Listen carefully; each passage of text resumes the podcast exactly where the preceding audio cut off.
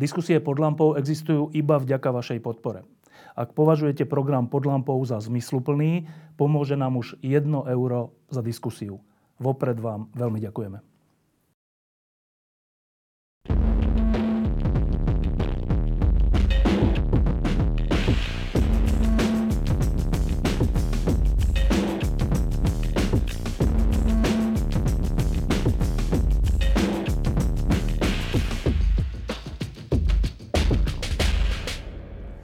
Na budúci týždeň oslávime 34 rokov od novembra 1989 a ten dátum 17. november mm, je našťastie už aj štátnym sviatkom, to sa podarilo. Eh, ale o tom, či sa podarilo aj to ostatné, respektíve čo z toho ostalo, budeme dnes hovoriť s ľuďmi, ktorí boli priamo pri tom 17. novembra a to je Peter Zajac, vtedy VPN, František Mikloško, vtedy VPN a neskôr aj KDH. A moja prvá otázka je, trochu aktuálna, alebo to s tým súvisí. To, čo sa dnes deje na Slovensku po voľbách. Čo to je? Sledujeme ďalší únos štátu? František Mikloško. To je február 1948. Ja som si to dnes uvedomil, keď som bol na výbore, na ústavnoprávnom výbore. Keď som si uvedomil a dal dohromady všetky tie posledné udalosti a počiny. Ale skôr ako to teda rozvediem, alebo po prípade teda ešte sa k tomu vyjadrím, chcem povedať jednu vec. Ja som e, po voľbách, aj pred voľbami, ale najmä po voľbách som hovoril, skúsme dať hlasu šancu. Skúsme dať hlasu šancu, lebo v politike som zažil, mám tu skúsenosť, že ľudia, ktorí odišli od Vladimíra Mečiara, proste potom sa zapojili a bez nich takisto by nebolo možné doviesť Slovensko do Európskej únie, do NATO a potom vôbec vytvoriť tu základ demokracie. Dnes hovorím, že pre mňa hlas na čele s Petrom Pelegrinim túto proste možnosť stratil a stratil definitívne.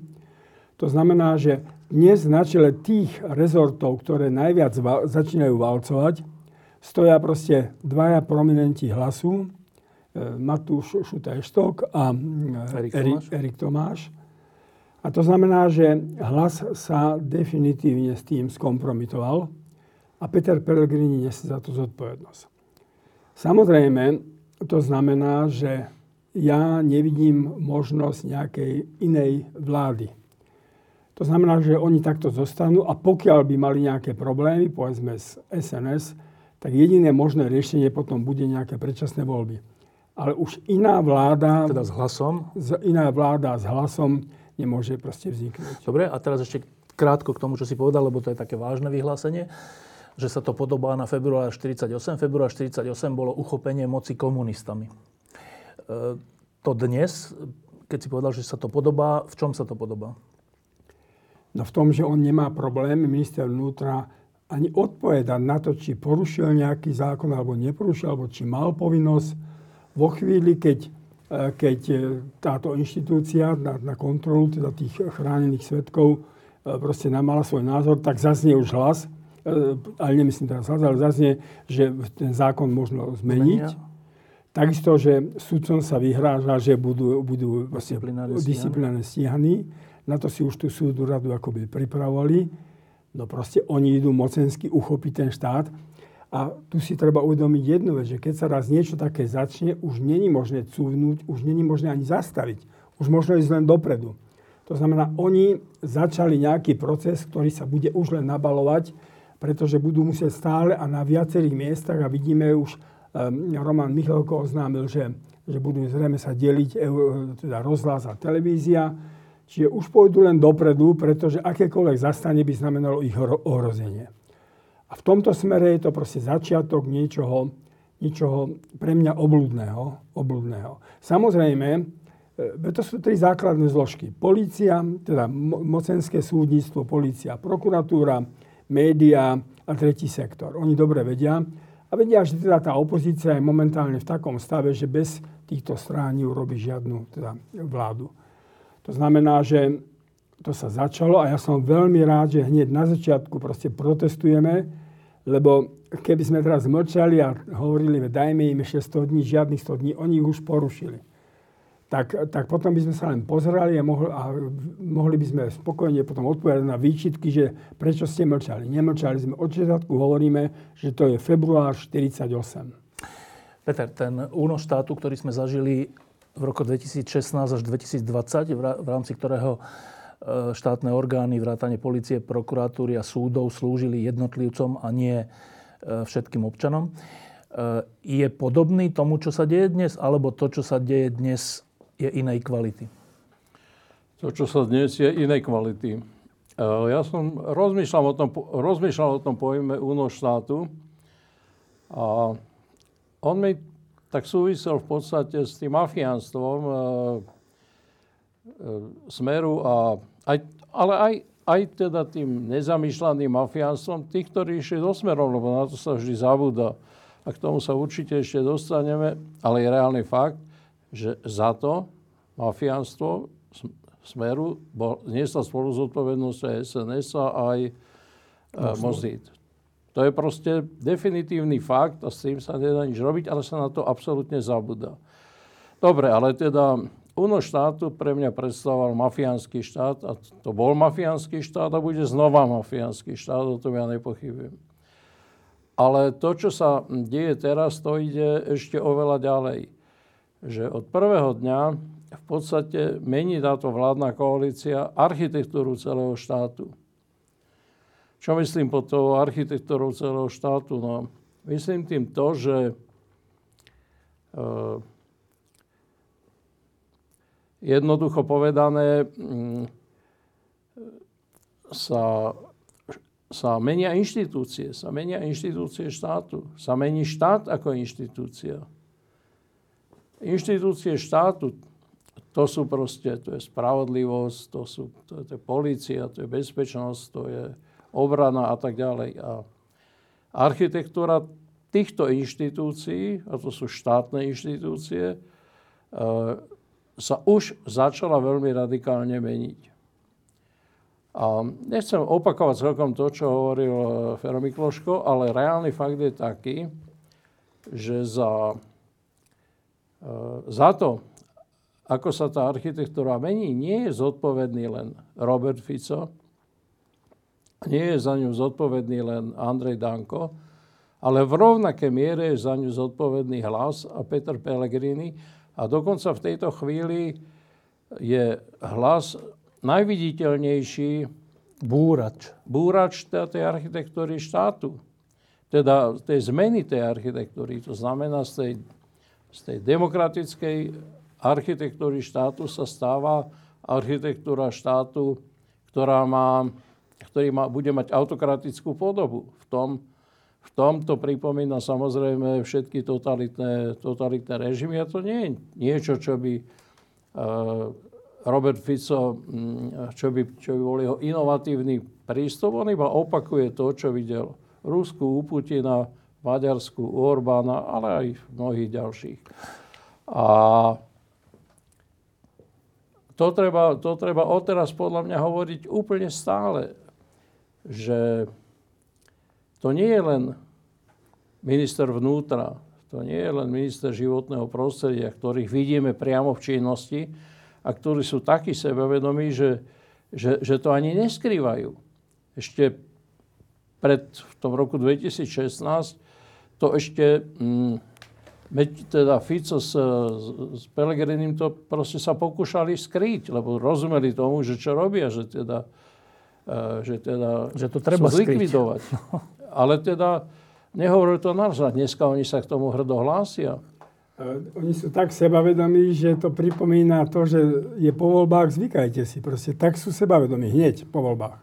No, poviem iba jeden príklad, aktuálny úplne. E, keď sudca jedného zo súdov vyriekol teda rozsudok alebo ortiel, že ten, to rozhodnutie ministra vnútra eh, zrušiť funkcie a odvolať viceprezidentov policajného zboru, tak súd už povedal, že to bolo nezákonné, čiže ten, ten viceprezident policajného zboru sa vrátil do práce, iná otázka je, či ho tam pustili, ale na to povedal minister vnútra, na toto súdne rozhodnutie, že podľa neho je to súdne rozhodnutie protizákonné. Toto, toto hovorí čo? Toto hovorí o tom, že mu je to jedno, že má, cíti za sebou proste krytie, moc. moc a krytie Roberta Fica, že sú presvedčení, že sa ukázalo, že vlastne ten jeho prechod zo smeru do hlasu, neviem prečo sa udial, možno si myslel, že tam pôjdu oni hore a Fico pôjde dole a teraz keď to nie tak sa jednoducho len vracia tam, kde on nejako mentálne zrejme patrí. No a No, ale hovorí to o tom, že, že teraz zase my sme niečím prešli za to obdobie tej Ficovej vlády a najmä aj za toto obdobie zase musíme povedať Matovičové. A teraz bude otázka, že nakoľko sa ukáže statočnosť sudcov, prokurátorov, aj mnohých policajtov, či nakoľko sa ukáže statočnosť slovenských občanov. Teraz som to povedal veľmi nadnesene, ale tak to bude nakoľko sa ukáže statočnosť, e, povedzme, e, tretieho sektora, nakoľko sa ukáže statočnosť každého, ktorý už dneska sa nemôže vyhovárať, vyhovárať ja som o tom nevedel. Lebo je tu skúsenosť toho 12-ročného vládnutia, je tu skúsenosť aj zlá, ale aj skúsenosť toho, že kam sa to dostalo všetko. A teraz proste nech sa páči, ukážte sa, kto ste a ako sa chcete raz odpovedať pred sebou, pred svojou rodinou aj pred históriou. No, my sme všetci traja boli svetkami, vy ste to zažili priamo v politike e, počas mečiarizmu, keď vyšetrovateľ, jeden prvý vyšetrovateľ prišiel na to, že prezidentov syn bol unesený, tak ten vyšetrovateľ bol vymenený. Druhý povedal, že bol unesený, znova bol vymenený a dostali to tzv. stredoslováci, ktorí povedali, že nebol unesený. Alebo... No, e, sme už takto ďaleko? Áno, sme už takto ďaleko a možno, že sme ešte ďalej. Pretože to, čo hovorí minister vnútra, hovorí to úplne ostentatívne, že súd konal protizákonne. Konal protizákonne.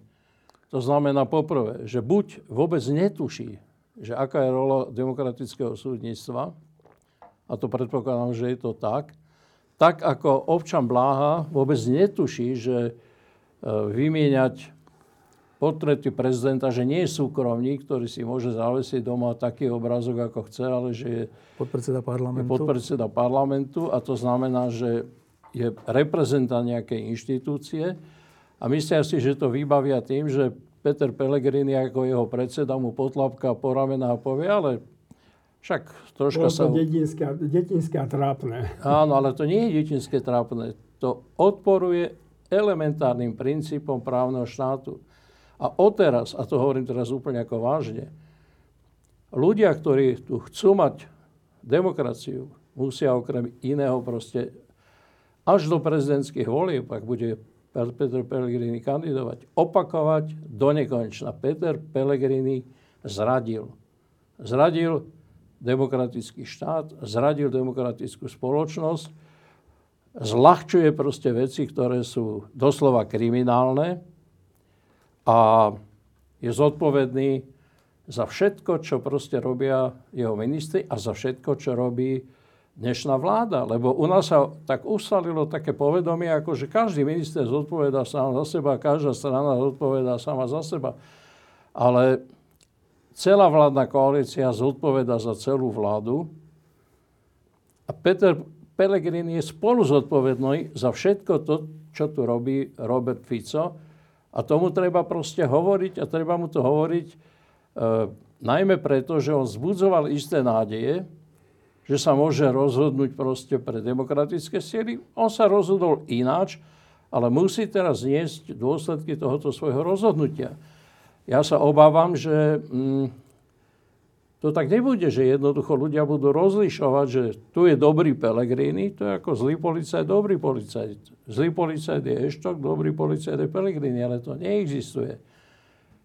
Eštok, pardon, jak sa volá, Šutaj Eštok, uh, je Pelegriniho policajt, je Dankov policajt a je Fico policajt. Čiže tá kolektívna zodpovednosť celej tejto vlády vrátane Petra Pellegrino je naprosto evidentná. A ešte by som povedal iba jednu vec. Uh, Fero, ty si hovoril o tom, kto všetko bude musieť byť statočný. Ale ja teraz to poviem absolútne natvrdo. Ten, kto najviac zlyhal, najviac to bola vláda za posledné 3 roky a to nebol len Igor Matovič, to bola celá vláda, lebo aj tam platilo len to, že za všetko je zodpovedná celá vláda. A to bude najväčšia skúška pre proste dnešnú politickú elitu, ktorá je v opozícii. Či sa bude správať státočne, či bude schopná nejakej spolupráce, zatiaľ to nevidím, ale tá bude rozhodovať o tom, že či sa tu podarí presadiť e, tú naozajstnú zmenu k nejakému totalitnému režimu, alebo či sa podarí ešte nejaký, nejaký zvrat. Lebo to je najväčší problém, aký na Slovensku existuje. Nie je problém ani pre dnešnú opozíciu. Nebol taký veľký problém vyhrať voľby. Však rok 1900, najprv rok 1989, potom rok 1998, potom rok 2010, potom rok 2020, však to boli víťazstva tých ponovembrových, novembrových a ponovembrových síl. Ale zatiaľ nemala tá demokratická časť spoločnosti a jej politická elita, v tomto prípade to platí, platí pre tú politickú elitu, nemala absolútne schopnosť správať sa zodpovedne, rozumne a tak, aby proste sa tá demokratická moc, aby sa upevnila a to sa dá len tak, že bude, e, že nebude tu vytvárať nové a nové priestory proste pre, pre, pre ľudí typu Mečiara a ľudí e, typu, typu Fica. A to sa začína Mečiarom, lebo aj Mečiar, a dneska hovoríme aj o novembri 89, aj Mečiar sa dostal moci tak, a do 98. roku robil všetko tak, že to robil s polovicou niekdajšieho VPN. Tak tam sa to kde si aj začalo. To nebola náhoda. A to isté bolo pri Ficovi a to je dnes pri tejto novej vláde a to sa stále opakuje proste. A najväčšia zodpovednosť bude na tej politickej elite, ktorá je dneska v opozícii. Ja by som ešte dodal jednu vec a na to upozornil. Sa vrátim k tomu podpredsedovi parlamentu Blahovi. E, keď on urobil tieto veci a my sme do toho vstúpili, tak Peter Pellegrini vystúpil najprv v televízii, v také vetrovke a povedal, že že e, Luboš Blaha by sa mal ospravedlniť. Potom navštívil prezidentku, naozaj tá fotka bola veľmi pekná, s takou nádhernou kvetinou, to znamená, išiel, išiel sa aj akoby ospravedlniť a po, jej, po rozhovore s ňou povedal, že to bolo detinské a trápne a samotný, e, teda Rob, e, Luboš Blaha, že mu povedal, že teda pravdepodobne to nebolo správny krok. To nestačí. Otázka je, či Luboš Blaha zavesil naspäť prezidentku, či dal naspäť vlajku. Ak nedal, tak potom znovu, bohužiaľ, v celom tom najhoršie vyznieva nie Luboš Blaha, to vieme, kto je, ale Peter Pellegrini. A my si musíme dať pozor na tieto veci. Že na tie pekné reči, ktoré môžu pôsobiť na city, ale čo za tým... Kytice, ale potom čo za tým je a či za tým je nejaká, nejaký, nejaký reálny čin. A toto samozrejme bude veľmi, by som povedal, elegantne hrať aj Robert Fico na európskej úrovni a potom tu. Robert Fico istotne bude na európskej úrovni veľmi lojálny. A nie, nebude veľmi lojálny. Nie je už ani teraz lojálny. Nie je. No, zahlasoval za všetko bez vyhnutia uh, oka. K tomu sa ešte dostaneme, Dobre. ale ešte... To je iná vec. Ale ešte dve, dve podobnosti s tým mečerizmom. Uh, ja si to pamätám, uh, ako to bolo s médiami. Média boli Vtedy ešte neboli veľa súkromných médií a boli, verejnoprávne médiá boli úplne ovládnuté a dovedené do extrému. To bola tá Kubišová a neviem aká televízia a rozhlas. Eh, a tretí sektor, alebo občianská spoločnosť bola považovaná, že to sú tí americkí agenti. A dnes, 30 rokov potom, eh, je to vlastne ako cez kopírák, že s médiami sa už nehovorí, teraz som si pozeral, predseda vlády niekde išiel a nejaká redaktorka tam sa ho nechcela niečo pýtať a on jej povedal, že máte pocit, že sa s vami chcem rozprávať, ja ten pocit nemám a odišiel. A hovoria, že nebudú ani púšťať, však SNS to už začala, e, že nebudú púšťať na tlačovky. Na, na úrade vlády nie sú veľké tlačovky, sú to také samostatné videá. Čiže postoj k médiám sa podobá mečerizmu. Postoj k tretiemu sektoru sa tiež podobá mečiarizmu. E, tretí sektor je vyhlásený za nepriateľa, nepriateľa štátu, dokonca sa teraz vydiera citovo, že dajte radšej peniaze svojim rodičom. Keď, keď, nedáte, keď dáte tretiemu sektoru, tak poškodíte svojich rodičov. To je, že hrozný krok, akože ľudský hrozný krok Erika Tomáša. Dobre. A tieto, dve, tieto dva znaky, postoj k médiám a postoj k tretiemu sektoru, hovoria čo o tejto moci? Že poprvé sa veľmi zlakli a boli zastrašení to, kam sa dostali za tejto minulej vlády. To znamená, že boli ohrození. A poďalšie, že, že proste asi lutujú to, akým spôsobom sa e, teda dostali od tej moci, ako sa vzdali tej moci a jednoducho teraz si to už chcú poistiť. To bolo to isté, bolo za e, mečiarizmu. V 94. si to už Mečiar poistil tou kryštálovou nocou. Proste dovtedy ešte to boli také rôzne kroky. Čiže oni, si to, oni už teraz nechcú nechať nič na náhodu. Proste chcú si to tak poistiť, aby tu boli.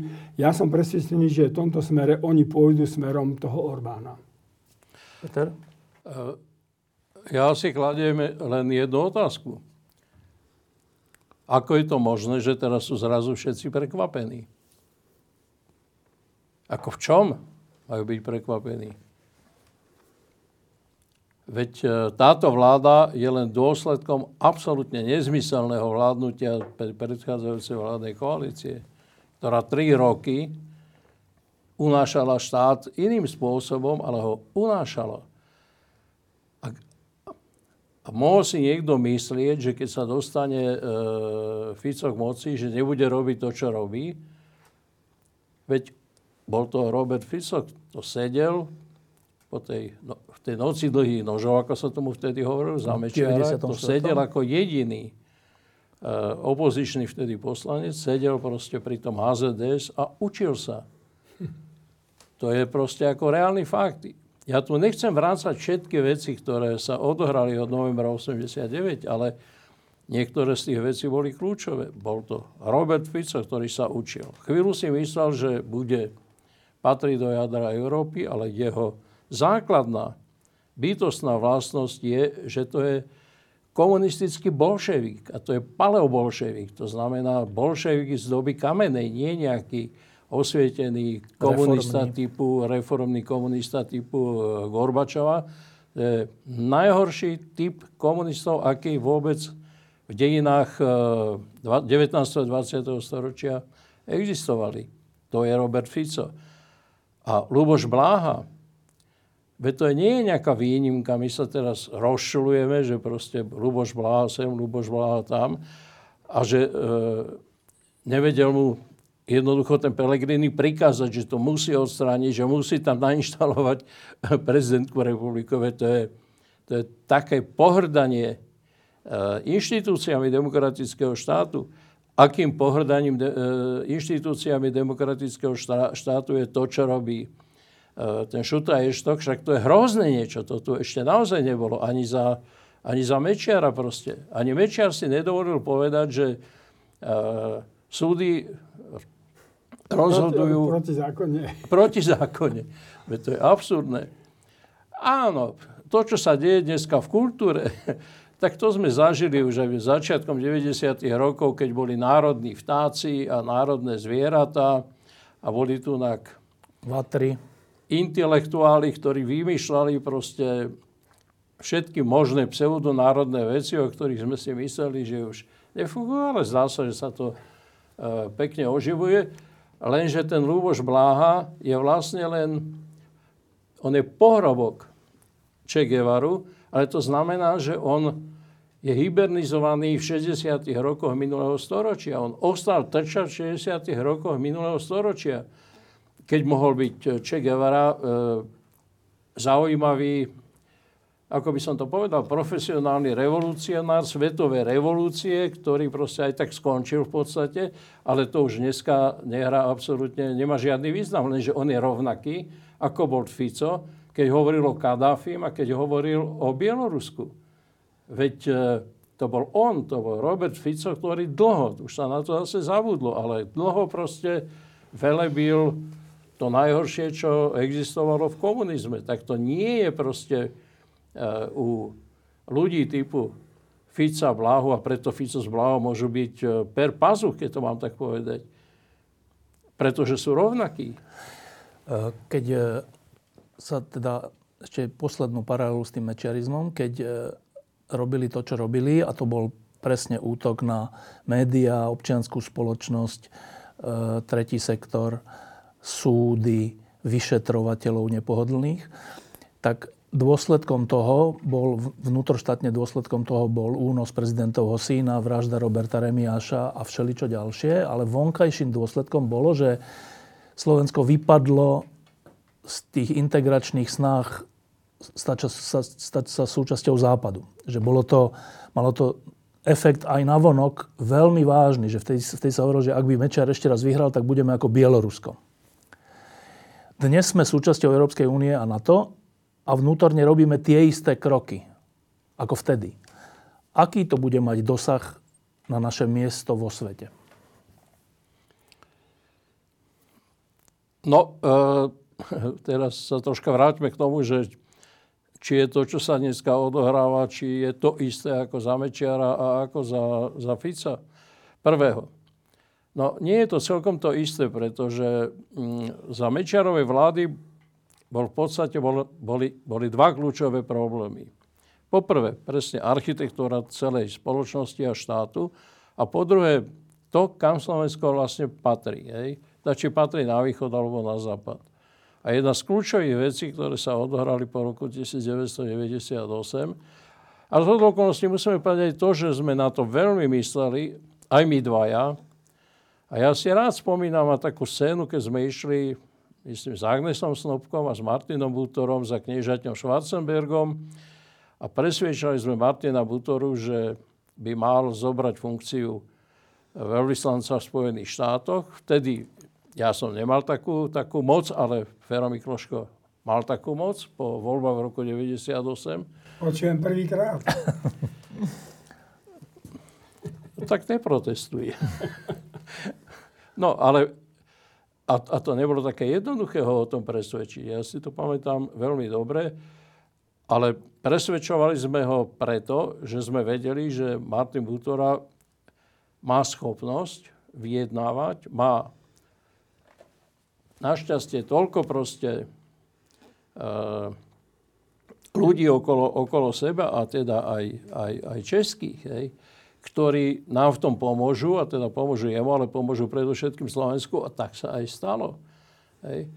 Čiže m, mm, ten rozdiel základný je v tom, že poprvé, dnes už sa neusilujeme dostať do Európskej únie, my sme členovia Európskej únie a NATO. Ale to neznamená, že sa Európskej únie a NATO nemôžeme vypadnúť, alebo že nemôžeme sa ocitnúť niekde na okraji, čo sa už aj ocitáme. Veď s nami sa nebude nikto babrať proste. Európska únia aj na to majú také nástroje, že bez toho, že by nás vypudili z Európskej únie a z NATO, sa budú k nám správať ako, ako si zaslúžime s dovolením. To znamená ako k ľuďom, ktorí sa nesolidarizujú. My nie sme Maďarsko to si uh, robí Robert Fico ilúzie, ak si myslí, že my sme Maďarsko. Nie sme Maďarsko. Svojím postavením a menom vo svete. Svojím postavením, menom vo svete, ano. históriou všetkým možným. Hej. Ale to je to, čo som hovoril, že je to, je to pokus o zmenu architektúry celého štátu, lebo to sa týka súdnictva. Hej, keď povie Šuta Eštok takú vetu, že porušili, porušilo súdnictvo zákon, on nevie, čo hovorí. On hovorí, že tu neexistuje samostatnosť súdnej moci. Toto hovorí, hej, aby nám to bolo jasné. A možno práve preto tam je. No veď samozrejme. Nie, že možno, ale preto tam je. Erich Tomáš, ktorý naozaj... E, to ja, som, to ja som nevidel, že by sa všetci v spoločnosti, zástupcovia tretieho sektora, alebo teda no, tretieho sektora, ale aj tí, ktorí príjmali ten zákon o rodinných prievogoch, čo sú dve skupiny, ktoré sú často aj dosť odlišné, ale obidve tie skupiny e, sa vzbúrili jednoducho preto, že to postihuje všetkých. Obidve tie skupiny poskytuje to rodičov a deti a poskytuje samozrejme aj takým aj onakým spôsobom, to znamená aj cez prídavky detské, ale aj cez tie formy pomoci, ktoré robí tá občianská spoločnosť. A to je neslýchané. To je neslýchané, lebo tu tak, e, to, čo hovoríme občianská spoločnosť, tu urobila za posledné roky kus dobrej roboty. To, to, to minimálne teda pri pomoci slabým, minimálne proste pri ochrane životného prostredia. Hej. Tak to sú už dve sféry, kde sa mení tá architektúra štátu. Tá tretia sféra je kultúra, však to je evidentné. Štvrtá sféra je e, ochrana životného prostredia. Veď to nie je, to je, to je, to, to, to je všetky tie prejavy, ktoré, ktoré má dnešný minister e, životného prostredia, to sú len prejavy toho, že v podstate ochrana životného prostredia bude znamenať na Slovensku návrat do čias, keď budú absolútne tu vládnuť e, polovníci, e, ťažitelia dreva. Ťažitelia dreva, teda tí, čo sú... Zaujímavé skupiny, no. Áno, teda zaujímavé skupiny, pre ktoré, pre ktoré je ten postoj uh, je, je ako prirodzený a samozrejmý. Hej. A to isté ale platí aj, a bude platiť aj pre ďalšie sféry. My ešte nevieme, v akej miere a v čom to bude platiť pre ekonomiku, ale určite to aj bude platiť aj pre ekonomiku, aj pre školstvo. Ja to iba na jednom príklade, tým už skončím. A to je školstvo. Tu nám hovorili, a ja som, ja som, no, chcem ostať v nejakej rovine proste slušného jazyka. Ja som proste som sa pozeral a neveril som očiam, keď hovoril minister školstva Gröning, že ako robí reformu vzdelávania. A nerobil. On nerobil žiadnu reformu vzdelávania, ale ani ďalší minister nerobil. A ani ten posledný úradnícky minister nerobil žiadnu reformu vzdelávania, lebo vlastne ten ani nemohol. Hej. Ten tam bol len preto, aby nejakým spôsobom sa udržal v chode školstva. Ale nikto si dodnes nepoložil tú základnú elementárnu otázku, ktorá nie je len slovenskou otázkou, ale ktorá je otázkou celosvetovou, že ako je možné, že vzdelávanie stále stále vo väčšej miere má technokratický charakter a vôbec sa de facto nezaoberá v podstate tým, čo je... Vzdelaním. Čo je, čo je vzdelaním a, čo, a čím je človek. Teda bytostnou povahou človeka, o tom sa u nás vôbec, vôbec nehovorí. Ale to je kľúč k tomu, aby tá spoločnosť bola nejakým spôsobom, aby sa zlepšovala. Ale teraz Peter povedal vážnu vec, že to, čo sa deje vnútorne, čo sa veľmi podobá na to, čo sa dialo za mečerizmu, môže spôsobiť nielen vnútorné problémy, a, a, akože ich aj spôsobí, ale že to môže spôsobiť naše, náš odchod na perifériu alebo až za perifériu slobodných krajín. Je to tak? Veď k tomu chcem časi povedať. Keď v 95. alebo 6. to už je jedno, mi povedala jedna veľvyslankyňa západnej krajiny, člen, samozrejme člen, člena Európskej únie, že viete, pre nás není problém, povedzme, zobrať Slovensko do Európskej únie aj na čele s Vladimírom Mečiarom. To je náš základný problém. Náš základný problém je, že napriek tomu všetkému, čo sa tu udialo, to znamená únos prezidentovho syna, vražda Remiáša a všetky tie veci, tá privatizácia, napriek tomu ľudia stále volia tohto človeka, HZDS. Čiže ináč povedané, že Západ má problém trošku s nami, ako, ako, teda, takými. ako takými. A to, čo aj Peter povedal, a čo môže byť doslov, ja si myslím, že naozaj sme v NATO, sme v Európskej únii, ale jednoducho sa nám môže stať, že nás nebude nikto vážiť vo svete. Že budeme, proste veď samozrejme tie médiá o tom budú písať a my budeme ako až za hranicou tej periférie. My bohužiaľ máme úplne inú východiskovú, alebo mali sme inú východiskovú pozíciu ako Maďari. Maďari majú za sebou veľkú, nazvime to imperiálnu históriu a niečo znamenali a v tom 89. otvorili tie hranice, čím si zaviazali povedzme Nemcov na, na dlhé, dlhé roky.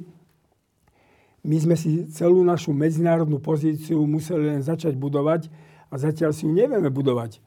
No ja sa vážne obám, že, že takýmto spôsobom si nás znovu na západe nebude nikto vážiť. A samozrejme potom budú títo národne len kričať, že nikto nás nemá rád, lebo za to, že sú to Šorošovci a neviem čo všetko. A, a ešte by som sa možno pri tej príležitosti do, dotkol týchto národňárov. Proste všetko, čo oni začali, všetko sa nakoniec zmenilo naopak, že to zhnusili. Veď tu sa nebudovalo žiadne nejaké prirodzené vlastnenstvo, tu sa budovalo násilné národňárstvo, za ktorým stáli proste všetky kšefty, za ktorými tými ľuďmi stáli a podobne. To všetko zhnusili. No tak ja mám celkom rád halušky z brinzové. Keď ideme na východ, no tak na tých donovaloch si ich dám aj s cmarom. A teraz nám to ten Danko, ak povie, že toto bude národné meno, povinné, alebo aké národné meno, no ešte aj tie halušky nám zhnusia. Ale zavodol na to, že ty si urobil na Slovensku po roku 89 kariéru haluškám, keď si ich ponúkol. Federálnom zhromaždeniu. na čo sme my tam presadili kompetenčný zákon. Hej. Ale že ja som pri tých haluškách aj citovo zainteresovaný, aby mi ich tu niekto nehnusil. No a ešte jedna vec, kým sa dostaneme k takému širšiemu pohľadu, že teda čo zostalo z novembra. Um, a to je kultúra v širokom zmysle slova, ale ona je teda zhmotnená teraz do ministerky kultúry a jej štátneho tajomníka pána Kufu. Tak, tak táto správa samotná, že táto moc e, špeciálne na ministerstvo kultúry dá pani Šimkovičovú a pána Kufu, že to je provokácia, to je drzosť, to je, to je nekultúr. Čo to vlastne je? No tak ten prvý odkaz išiel znovu, myslím, od pána Danka, ktorý povedal, že na čo my sem pozývame zahraničných dirigentov? Veď my predsa máme Slovenský. svojich dirigentov. No to znamená, že oni aj nechápu, že kultúra je niečo, čo presahuje No. hranice, je niečo univerzálne. A že keby sme takto mali, tak my tu máme drevenice, nemáme tu gotické chrámy No. a krásne barokové kostoly a, a, a tak ďalej a tak ďalej. No čiže toto je ich základný pohľad na kultúru, že na čo my tu potrebujeme nejaké cudzie vplyvy, aj cez ten tretí sektor a podobne. Veď my máme svoje. Cudzie nechceme a svoje snedáme. Ale títo a, dvaja- a výsledok toho je, že pán Danko ide kandidovať do Európskeho parlamentu. Tak na čo je tam... plat. No ale, dobre, ale že No, tak čo nominácia týchto dvoch na ministerstvo kultúry, nie je to urážka vlastne? No dobré, ale zase divadelné kruhy, niektoré, ja ich nebudem menovať, povedali, že, sú, že herci sa nebudú búriť, že vítajú tento krok a budú spolupracovať. Nech sa páči. No veď- dobre, ale veď ministerka kultúry je iba verným obrazom poprvé. Andrea Danka, ktorý je, ona je rovnaká ako je on. On rozumie kultúre asi takým spôsobom, čiže nerozumie absolútne ako nerozumie ona. Ona je rovnaká ako Robert Fico.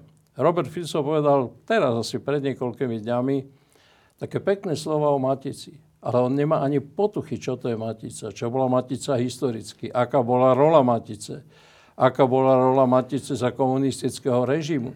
To znamená, že komunisti kantrili Maticu. On bol mladý komunista, no a kantrili tiež. On nemá ani potuchy, čo je Matica Slovenská dnes.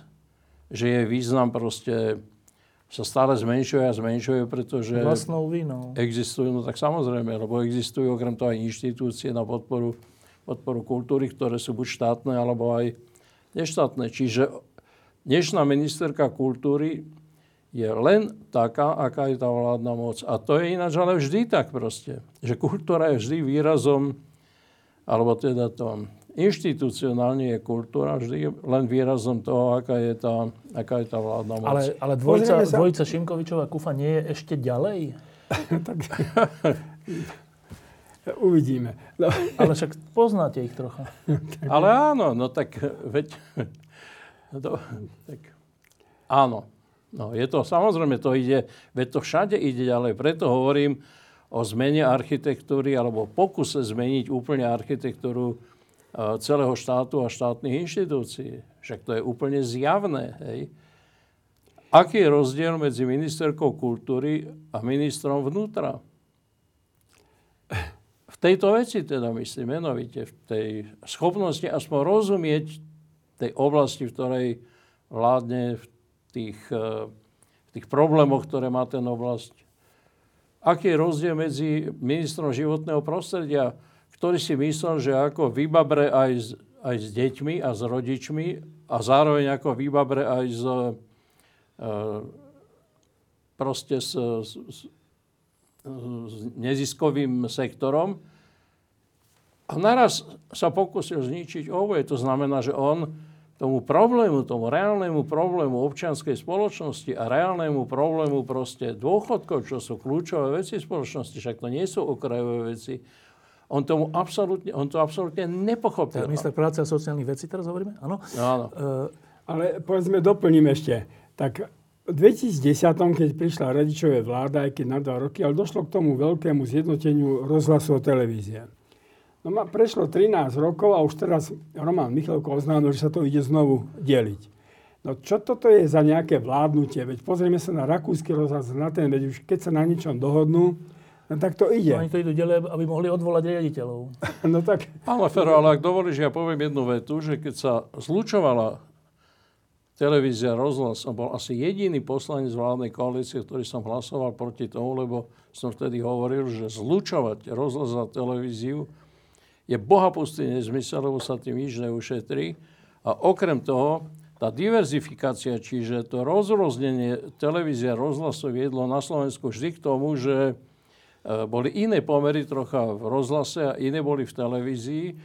Rozhlas bol vždy taký konzervatívnejší, ale zase aj menej náchylný na všetky proste politické zmeny ako televízia. Čiže ja sa len smejem, lebo to, čo urobil Sulík v roku 2010-2011... Tak Krajcer? a potom Krajcer. No tak Krajce so Sulíkom, čo urobili, hej, to je len to isté naopak, to je iba taký, ako, taká reverzná reakcia, ako teraz robí, ja, robí ja hovorím, poslanec že akým Michalko. spôsobom sa tu vládne. No, no proste... áno. Ja len hovorím, že bohužiaľ, a v, a, a v tom ja mám možno aj trocha odlišný názor, že bohužiaľ ja som, ja som hlboko presvedčený, že zodpovednosť za to nie, nie, nie, nie sú tie nebožiaci, ktorí proste sa správajú 34 rokov len tak, ako sa správajú, teda ako Mečiar, Fico a ja neviem kto všetko, ale že najväčšiu časť tej zodpovednosti za to nie sú proste tí novembroví, ponovembroví a poficovskí a neviem akí nejaké politické e, elity, ktoré, ktoré svojou E, naozaj za posledné tie roky absurdnou činnosťou privolávajú e, tento typ politiky, o ktorom hovoríme, privolávajú znova a znova k moci.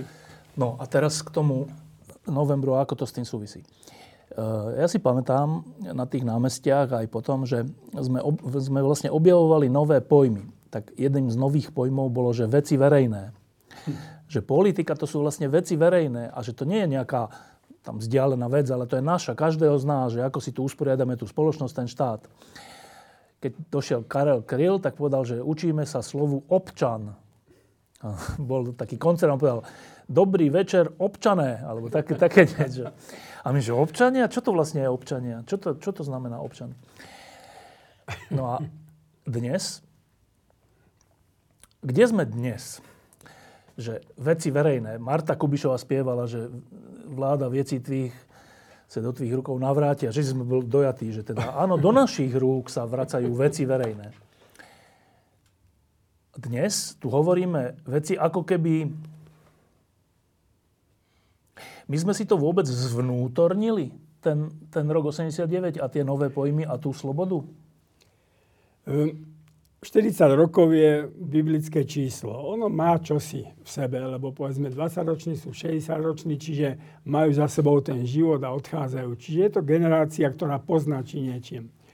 Tých 40 rokov komunizmu sme boli utláčaní a nejakým spôsobom sa jasne ukázalo, ako sa správame v totalite. Boli ľudia, ktorí, sa, ktorí s radosťou sa prispôsobili, boli ľudia, ktorí boli tou šedou zónou, zónou takou je, nechcem jej nič vytýkať, boli tu, bol tu dissent, boli tu komunisti, ktorí to proste ovládali a prižívali sa na tom. Teraz pomaly sa blížime k, k rokom, kedy bude, zažijeme 40 rokov slobody. A ja mám pocit, že vlastne na tých 40 rokov slobody sa prvom ukazuje, že my, my nevieme žiť v slobode. Že my nevieme, no čo sa máme teraz uchopiť, cho, chopiť, alebo čo, čo, čo bolo za tých 40 rokov? Dobre, tak dávame stále 98, kedy sme vstúpili do EÚ a NATO. No ale medzi tým, každá tá jedna vláda tú slobodu si vysvojila spôsobom, že, že sa to pokazilo všetko. Včetne poslednej vlády, ktorá tu bola za tieto posledné 3,5 roka. A vidíme to na inštitúciách, ako sú vysoké školy. Vidíme to na inštitúciách, ako sú aj, aj povedzme, církvy. No tiež, tiež vajatajú a tápu často často von v týchto veciach, že ako, ako, ako sa postaviť k tomu všetkému spoločenskému životu. Nás čaká veľmi jasná diskusia o sebe samých. A v tomto smere znovu by som povedal, že už je najvyšší čas, aby sme sa nedali zatláčať týmito národňármi, ktorí tu vykrikujú, akí sú oni Slováci, pričom celé to slovo len dehonestujú a, a, a nechucujú. Nás čaká, áno, po 40-ročnom putovaní slobody nás čaká zrejme veľmi vážna sebareflexia, že kto sme. Nie, že, že kto nás nemá rád kto o nás nehovorí a že kde sú tí a neviem čo všetko, ale kto sme. Ak ju neurobíme, tak sa budeme takto motať dokopy, že jeden deň spojíme televíziu rozhlasom, na druhý deň rozdelíme a potom zase ju spojíme a vždy niekoho nápad. Nevieme, kto sme? No, to je tak, že ja, ja stále, samozrejme, tu no mám malý problém, pretože ja stretám strašne veľa dobrých ľudí. Krásnych, milých, čistých ľudí, všade, aj v tej občianskej spoločnosti, aj medzi veriacimi a podobne. Ale ja si myslím, že nevieme, kto sme v tej rovine elity. Nevie, ne, nevieme, to je, to je hrozné, že, že proste, jak, to raz hovorila pani, jedna spisovateľka, že, že prečo Slováci majú len ľudové piesne, ale nič viac. No lebo že, že proste e, inteligencia tu vždy kolaborovala. Že po nej nezostal veľa v dejinách, ale po ľudia, ktorí žil svoj čistý život, zostali ľudové piesne, ľudová nejaká tradícia, architektúra a podobne. Um, um, tá kríza našich elit je strašná. A to treba si otvorene povedať aj na tých vysokých školách, aj na všetkých miestach. A, a nie je to nič protislovenské. Naopak, toto je prejav slovenskosti. Peter?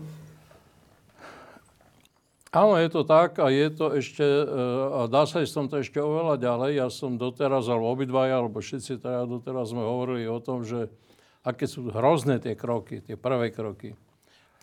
A hrozné sú najmä preto, že Robert Fico ich chcel urobiť hneď, okamžite, hneď po voľbách. Nechcel na nič čakať, aby... To je to, čo sa naozaj naučil za tie nosily. No, že že proste čím skôr urobí všetky tie, tie, tie absurdné kroky, tak tým viac zastrašie ľudí. A ja teraz poviem ale niečo úplne opačné, že pri všetkom tom, že to tak je, je táto vláda v podstate strašne slabá. To je najslabšia Ficová vláda, aká tu bola. Poprvé, nemá žiadnu energiu. Fico stráca energiu, ale energiu Pelegrini stráca energiu, Danko stráca energiu a teda všetko, čo je, čo je za nimi. Je tam taká skupina tých mladých radikálov okolo toho, takých ako je Šuta Eštok, alebo aký je Luboš Blaha a podobný. Ale vláda ako celok je slabá. Je slabá. Je slabá teda svojim, svojim osobnostným vybavením, je slabá programovo, nemá žiadny program toho, čo treba so Slovenskou urobiť a čo Slovensko potrebuje na to, aby sa vyťahlo z tejto, cel, v rámci tejto celosvetovej krí, krízy, aby sa vyťahlo proste z toho bána, v ktorom sa, v ktorom sa nachádza to, čo robí minister práce, je švindel. To nie je riešenie ekonomické, to je švindel. Áno, to, ale to sú všetko švindle. Však aj to, čo robí ten Šuta Eštok, to je čistý švindel. To, čo robí tá ministerka kultúra, to sú švindle. Hej. Toto, táto vláda vstúpi do dejín ako vláda švindlerov, keď to mám tak povedať. Ale ona je slabá aj preto, že, že, má, že, má, že má iba 79 hlasov a o tom sa už tak zatiaľ sa o tom nehovorí. Ale má slabý článok proste v eh, Dankovej SNS, lebo však dneska už, už povedal by som, nevládne SNS Danko, ale možno Taraba, alebo ja neviem, to proste teda tí ľudia, ktorí... Majú hlasy. Ktorí majú väčšinu dneska v poslaneckom klube a ktorí prevedú spolahlivo SNS do tej polohy, v ktorej bola republika.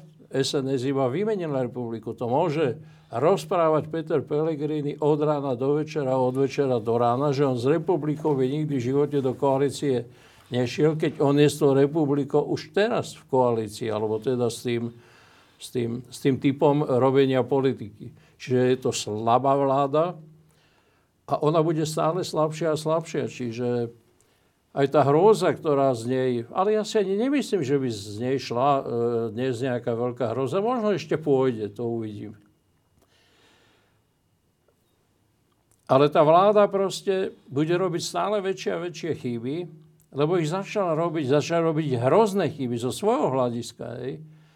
Lebo tým ona žiadnu priazen získať nemôže ani svojich vlastných e, prívržencov. A keď sa ukáže, že ekonomicky nie je schopná proste urobiť nič, no tak to bude ešte, to bude ešte horšie. A preto hovorím o tej, o tej, o tej, zmene, tej zmene architektúry, lebo to bude zmena architektúry jedného normálneho štátu na niečo, čo bude paškvilom štátu. Hej. Môžeme pokojne povedať, že to bude únos štátu, ja by som dneska už skoro, že to, že to bude, bude paškvil štátu. A k tomu, k tej otázke, že e, keďže sa to tu opakuje od Mečera až po dnes, tieto, tieto pády, alebo teda vláda ľudí a strán, ktoré idú antinovembrovo, tak je na mieste tá otázka, že či sme si tie veci verejné toho občana, to, ten november, či sme si to zvnútornili. Uh, niektorí si to znútornili a niektorí si to neznú, neznú, neznútornili. Však to platí pre samotné VPN, že značná časť VPN v podstate v tej prvej fáze, to znamená pri tej premene, tej základnej premene architektúry, štátu, architektúry spoločnosti, sme nezlyhali. To sa dá povedať aj dnes. A ten rámec je stále platný, tak ako sme ho v novembri 89 nastolili. Však ten rámec toho štátu je ešte stále demokratický, a spoločnosť je ešte stále demokratická ešte stále sú nezávislé médiá a ani keď štátne médiá získa do rúk táto vláda, tak stále budú ešte nezávislé médiá. E, súdnictvo zatiaľ bude ešte stále nezávislé napriek prorostvám ministra, ktorého, Tarabu, či ktoré vnútra, ne Ešto, Šutaja Eštoka, že konajú protizákonne. Takže tá, ten rámec toho, toho, toho, toho štátu, ten rámec, ako sme ho vytvorili v tom 89. ešte stále platí. Rovnako ešte stále, aj keď je to paradoxné, ale ešte stále platí aj to, čo sa stalo po roku 98, ale to už bolo v rámci toho, toho štáta, toho, toho, toho, toho e, demokratického systému a ja, ja niekedy dosť zazlievam uh, všelikomu, že hovorí, že á, november, to počúvam to veľmi často, že november, že to bolo také nič. Nežný kolaps. Išlo to samé. Prosím? Išlo to samé. Nežný Išlo to kolaps. samo. Bol to nežný kolaps a neviem, takéto veci a podobné. A čo, aký november? Ale ten november vytvoril ten základný rámec. A ja nepodceňujem e, to, čo sa tu dialo po roku 1998 pretože došlo k mnohým a najmä ekonomickým reformám a stali sme sa súčasťou Európskej únie. A na to ja si to nechcem predstaviť, čo by bolo, keby sme dneska neboli teda v tej podobe. Hej. Čiže rámec je ešte stále to istý. Ale fakt je, že proste dnes ostalo, alebo stále ostáva z novembra stále menej a menej, lebo sa jednoducho časovo sa od neho vzdialujeme. Stáva sa vlastne históriou. V tej histórii si každý vymýšľa, čo chce, ale to sa deje vždy pri histórii.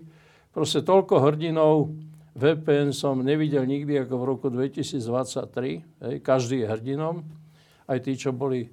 Dokonca ešte aj Robert Fico sa prihlásil to som si všimol, ne, neviem kedy, asi pred rokom alebo nedávno, že on sa prihlásil k novembru, ktorý si ani nevšimol. Čiže áno, ľudia sa budú hlásiť novembru, keď bude treba, ale, aj, ale budú sa k nemu hlásiť aj tí, čo proste nerobili nič, aj tí, čo robili niečo, aj tí, čo ho utvárali, ale aj tí, čo proti nemu ako zápasili. E, ale pokiaľ proste budeme demokratickým štátom, pokiaľ budeme súčasťou civilizovaného sveta, tak e, e, zatiaľ ešte by som povedal, že naozaj netreba a neslobodno na Slovensko lámať palicov, ako sa to stáva pomaly takým ako zvykom. E, Fero povedal, iba krátko teraz, že Fero povedal, že jeden z tých problémov, ktorý sa ukázal za tých 34 rokov je, takých kľúčových problémov, že my v skutočnosti nevieme, kto sme. Nevieme, kto sme? Ja si myslím, že je to naopak, že my veľmi dobre vieme, kto sme. Ale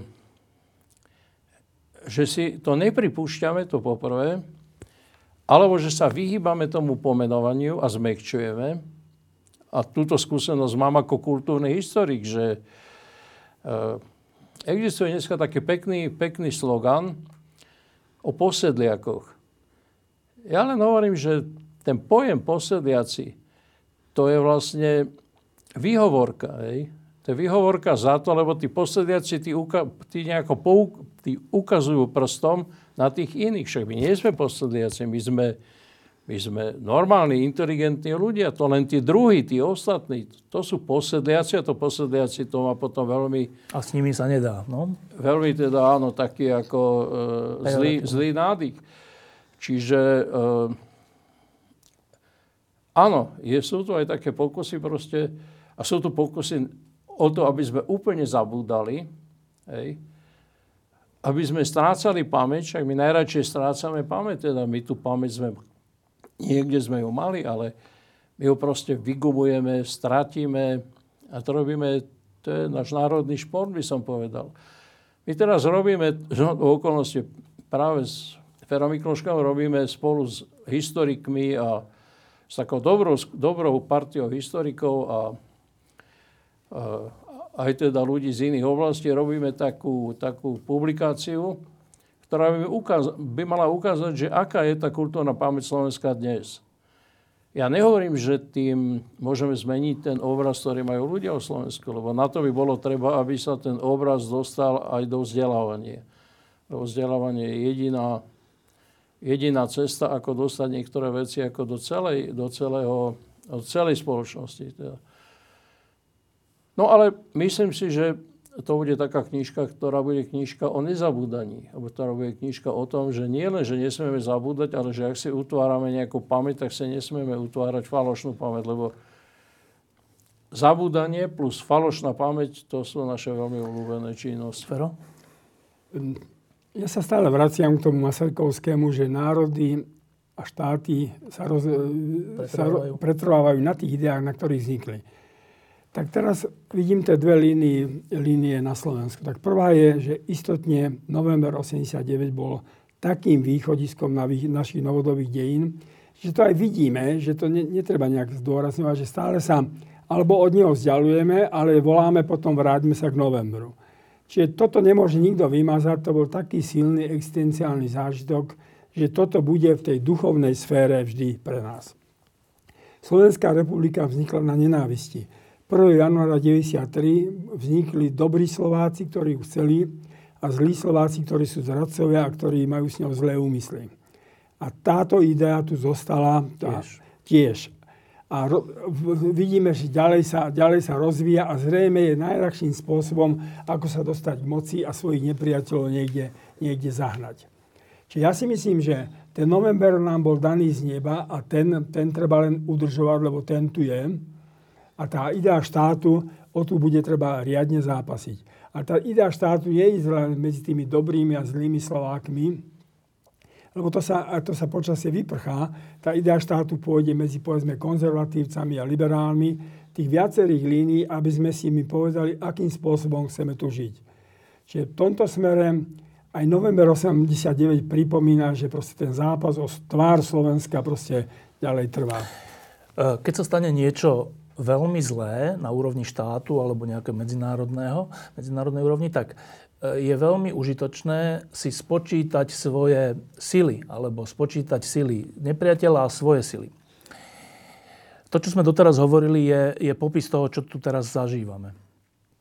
A tak teraz spočítajme sily tých, ktorí by mohli stáť proti, ktorí by mohli držať tú líniu slobody a, a súčasti Slovenska ako západnej krajiny.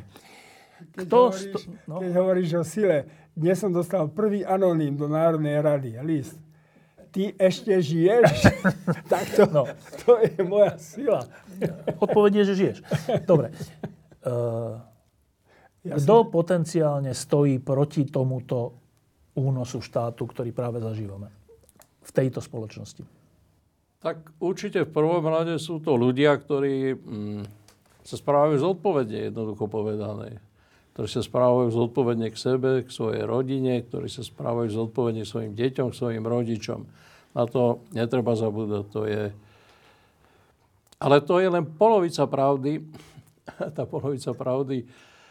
O tej hovoril svojho času Ludovič Túr, že proste to nestačí, že ako starať sa len o rodinu a o seba a o obec, že to je málo, že, že treba sa starať aj o svoje spoločenstvo. Ludovič tu bol veľký kritik v rokoch 1844-48, bol veľký kritik e, slovenskej spoločnosti. Aj to treba, ako si povedal, sa na to zabúda. Jedni si myslia, že Štúr bol naprosto ako bezvýznamný a naprosto celý Štúr je nezmysel a druhý zase hovoria o Štúrovi, aký nikdy, nikdy nebol. Ale nechajme, nechajme to bokom. No proste teda okrem toho, že, sa, že sú to tí, ktorí sa starajú o seba, lebo keď nemám upratané vo svojej hlave a nemám upratané vo svojom okolí a nemám upratané vo svojom prostredí, no tak nemôžem mať upratané proste v štáte. Ale druhá vec je, že sú to tí, ktorí m, mm, takým alebo onakým spôsobom sa naozaj zaujímajú o veci verejné, aby som ešte raz spomenul toto, to čudesný, čudesný slogan. A to je naozaj to, čo mu hovoríme občianská spoločnosť. A občianská spoločnosť má svoje, svoje temné zákutia, aj to treba povedať, ale tie by som tu teraz nerád v tejto chvíli nejakým spôsobom rozvádzal. A práve preto samozrejme tá línia útoku hej, tohto režimu je v prvom rade proti občianskej spoločnosti, proti rodine, proti deťom, proti kultúre. To nie je náhoda. Čiže v prvom rade sú to ľudia, ktorí teda tým, v tom protipohybe, k tomuto protipohybu, hej, teda v tom normálnom pohybe, uh, určite budú, bude občianská spoločnosť, aj keď som si istý, že bude veľmi, že bude veľmi potláčaná. Určite, uh, určite to budú... Uh, no mali by to byť církvy.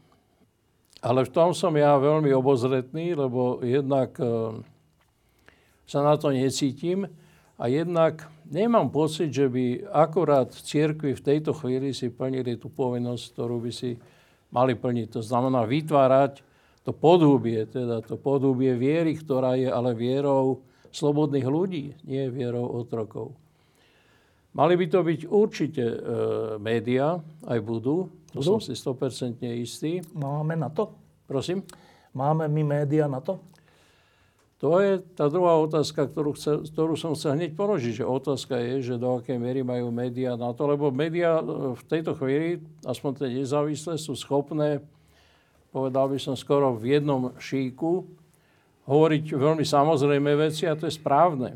Ale ako náhle ide o troška komplikovanejšie problémy, tam už médiá veľmi, nie sú veľmi kvalitné, to je jedna vec. A po, dru- po druhé sú absolútne zakliesnené do seba. To znamená, že ani tie nezávislé médiá, aj, te, aj v tých nezávislých médiách je veľa nevraživostí. No má to byť samozrejme aj politická elita. Opozícia nie, ale to je samozrejme možné len v dnešnej opozícii. V tom ja naprosto súhlasím s Ferom Mikloškom, že uh, jednoducho Peter Pellegrini si napísal svoj osud. A ak sa má stať prezidentom, tak musí vedieť, ale musí to vedieť aj spoločnosť, že Pellegrini nie je kandidátom slušných ľudí, ale kandidátom toho dnešného režimu. To je možno úplne najväčšie politické posolstvo týchto dní, pretože o tom sa bude teraz v najbližšom čase rozhodovať. A počkaj, a keď sme pri tejto opozícii, je na tento ťažký boj pripravená? Vy ste boli obidve súčasťou opozície v 98., ktorá to vyhrala.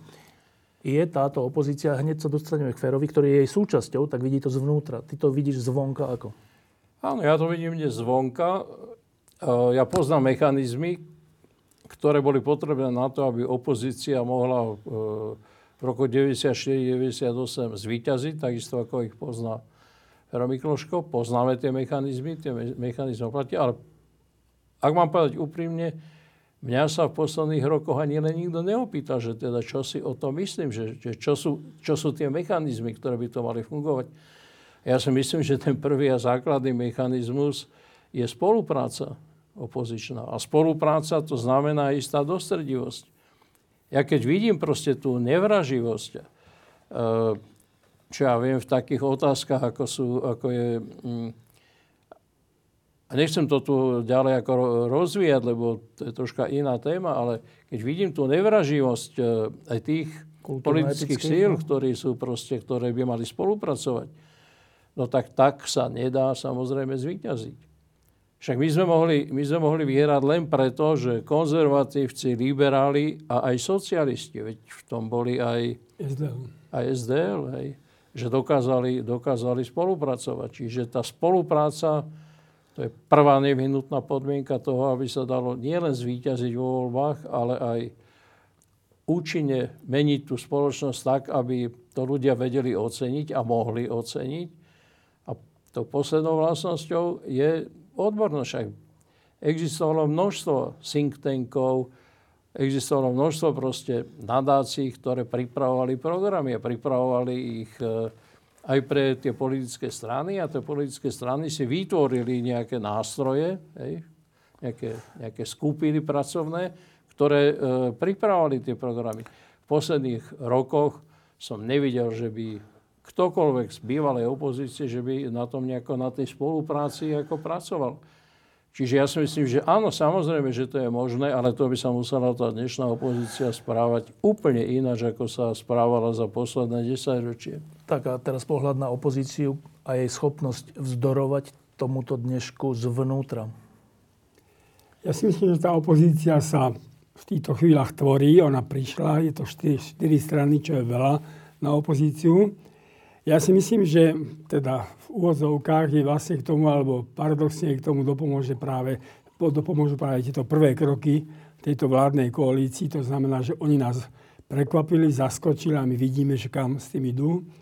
Ak sa stane predmetom spoločným záujmom tej opozície brániť normálnu demokratickú krajinu, tak môže, môže spolupracovať a môže sa, môže sa nejakým spôsobom etablovať a byť silou a čakať na okamžik, kedy sa tá vládna koalícia proste vyčerpá, respektíve ju opozícia vyčerpá. Samozrejme, že vládna koalícia bude chcieť nás nejakým spôsobom rozoštvať medzi sebou, či bude nám házať rôzne témy, ktoré by nás mali, eh, mali rozdeliť. rozdeliť. Ja osobne nebudem hlasovať za žiadny návrh, ktorý táto vládna koalícia dá. A, a vždy vystúpim a poviem, že ja som kresťan katolík, ja sa k tomu hlásim. Ale v tejto situácii, keď títo ľudia tu predstavujú takéto nebezpečenstvo pre demokraciu štátu, ja nebudem im dávať nejakú legitimitu nejakých kresťanských zásad alebo niečo. Čiže to hovorím dopredu a podľa toho sa budem ja osobne teda správať. A ešte by som sa vrátil k tej myšlienke, že teda či sú, kto to má byť tí ľudia. No oni tu vždy boli nejako 68 rok, 89, 98, 2018. Bohužiaľ teda, že týchto ľudí, ktorí niekde v sebe to nosia, musí prebudiť nejaká dramatická udalosť. Niečo, kde, kde sa voči musia... Že dosť. Že dosť a že nejaký nepriateľ. To je ten problém, že či sa vieme teda ukázať to svoje vnútro, aj to kvalitné, teda tá, tá alternatíva voči tomuto všetkému len vtedy, keď nás niekto už pritlačí k múru, alebo či nájdeme raz program, ktorý nás bude zjednocovať pozitívne. Zatiaľ na to pozitívne zjednocovanie a na, by som povedal nasadenie sa, zatiaľ sme neobstáli. Ešte jedna dôležitá vec, čo sa týka nejakej síly, ktorá by bola schopná vzdorovať tomu, čo sa tu teraz deje, politickej sily. Tak e, taký malý, v skutočnosti veľký problém je, že súčasťou opozície je aj hnutie, ktoré sa kedysi nazývalo Olano. Môže byť opozícia silná a úspešná, ak jej súčasťou bude toto hnutie, alebo má opozícia budovať tú trojicu KDH, PS, SAS. Najprv zvonka, Peter. Tak to je možno prvý alebo druhý najväčší problém eh, tejto opozície. Tým prvým najväčším problémom je to, že tento svet, my o tom veľmi neuvažujeme, lebo pre nás je svet ako, ako to vyzerá historicky skoro tak, ako keby, keby my sme neboli súčasťou tohto sveta, ale jej objektom toho diania, ktoré sa deje okolo nás. Ale nie je to tak vždy. Sme boli aj aktérmi. tých pohybov, ktoré sa v tomto svete odohrávali. Ale teda si myslím, že ten základný problém je, či budeme schopní či budeme vedieť jednoducho pochopiť, že aké sú to problémy, pre ktorými stojíme a či budeme schopní ich zvládnuť. A to nie sú len naše problémy, ale to sú problémy celého sveta. Najviditeľnejšie je to pri Ukrajine, že na Slovensku iba menšina ľudí napríklad si myslí, že Ukrajina by mala byť súčasťou Európskej únie. Ale to znamená, že iba menšina ľudí si myslí, že Slovensko má byť fakticky súčasťou Európskej únie, lebo Slovensko je pupočnou šnúrou zviazanú, zviazaný proste s Ukrajinou ako so svojím veľkým susedom a susedom Ruska. To je, to je len tak. A ak to nechápeme, na rozdiel od Čechov a na rozdiel od Poliakov, ktorí tomuto rozumejú veľmi dobre a chápu to, tak máme obrovský problém. Pretože tá práca na vedomí ľudí, ako, ako ju vykonávajú elity, a najmä teda mm, tá dnešná fisovská elita, tá práca na tých ľuďoch je práca vlastne na ich poškodzovaní, na ústavičnom poškodzovaní myslí, názorov a správania ľudí. Povedzme, čo sa týka tejto, tejto, tohoto problému Ukrajiny. Čiže veľký problém je podľa mňa prvý najväčší problém je, či pochopíme, e, tak ako sme to pochopili v novembri 89, že o akú veľkú zmenu ide a že ju vieme uskutočniť, ako sme vedeli uskutočniť. A druhým najväčším problémom je, že či bude vedieť opozícia nejak, teda to čo, to, čo sme už povedali, či bude vedieť nejako spolupracovať. V tejto veci hovorím rovno, že na Olano a Igora Matoviča môžeme v tejto chvíli a v tomto zmysle zabudnúť. Igor, Igor Matovič začal svoju opozičnú činnosť tým, že, že začal strieľať po svojich opozičných partneroch. Vždy to robil, že vždy viac strieľal po svojich najbližších partnerov ako po tých, po tých ostatných. A robí to znova. Lebo ja pokladám za naprosto nemravné, keď on e, hovorí, ešte ani nevedno, že čo sa deje, ale už hovorí o tom, že vlastne Fico kupuje KDH, aby som to povedal rovno a popísal to, ako presne, Pričom možno, že to niekto šuška, ale zatiaľ to nie je, zatiaľ neexistujú nejaké faktory, by to akýmkoľvek spôsobom podporoval. A na druhej strane, ale KDH podľa mňa robí chybu, keď to jasne nepomenuje a keď nepomenuje, kto to je Matovič a keď nepomenuje, že s Ficom proste sa nikdy v živote nezhodne na, nenechá sa kúpiť, jednoducho povedané. Hej. Čiže Ale odpoveď na tú otázku, že... Áno, práve som odpoveď na tú otázku je s Igorom Matovičom sa proste nedá, lebo Igor Matovič e, je schopný proste pracovať v opozícii takými veľmi primitívnymi technikami. Je potom aj schopný e, získať nejaké percentá v, vo voľbách, ale nie je schopné zmysluplne spolupracovať, spravovať, spolupracovať spravovať krajinu. Čiže ty, odpoveď, tvoja odpoveď je, že, že opozícia sa má budovať ako tá trojica PS, SAS, KDH. To, tak by som to ani nepomenoval možno, lebo však to... to... No iných nemáme už potom. No nie, nie nemyslím na to, ale teda, ja ne, nemyslím, nemyslím to tak, že opozícia má spolupracovať len ako táto trojica, lebo ja neviem, či, či v tej opozícii sa vytvorí teraz, hneď po voľbách, taká, či sa vytvoria také zoskupenia, ale určite skôr či neskôr má to byť takto, má, má byť Matovič opozíciou odmietnutý, tak by som to povedal. A teraz pohľad znútra? To pekne znie, ty si zvonka, ja som znútra. Nie, znútra je dneska šuta ešto. Ministerstva vnútra. E, slovenská spoločnosť je rozdelená. Jedna chce tie, ide za takým populistickým smerom a druhá chce tú demokratickú zložku nejak budovať, ten demokratický systém. Čiže táto opozícia vlastne má jednu úlohu, že či je vôbec možné tu budovať nejakú budúcnosť na základe takejto demokracie. Čiže ak zoberie táto opozícia e, teda svoje pôsobenie ako úlohu alebo výzvu, aby ukázala, že aj táto demokratická časť spoločnosti vie nejakým spôsobom spolunažívať, no tak potom aj Slovensko môže mať nádej, lebo ináč to slovenská spoločnosť nebude rozdelená, proste nebude. Tak to je dané. My sme tu hovorili stále o zodpovednosti, povedzme, Petra Pellegriniho a s tým sa plne súhlasím. Ale, ale vo chvíli, keď prvýkrát na prvom, na prvom parlamente vystúpil voči nemu Igor Matovič, tým brutálnym, tým brutálnym, takým úplne vulgárnym a nechutným spôsobom, ja som odišiel preč a v tej chvíli ja stojím na strane Petra Pellegriniho.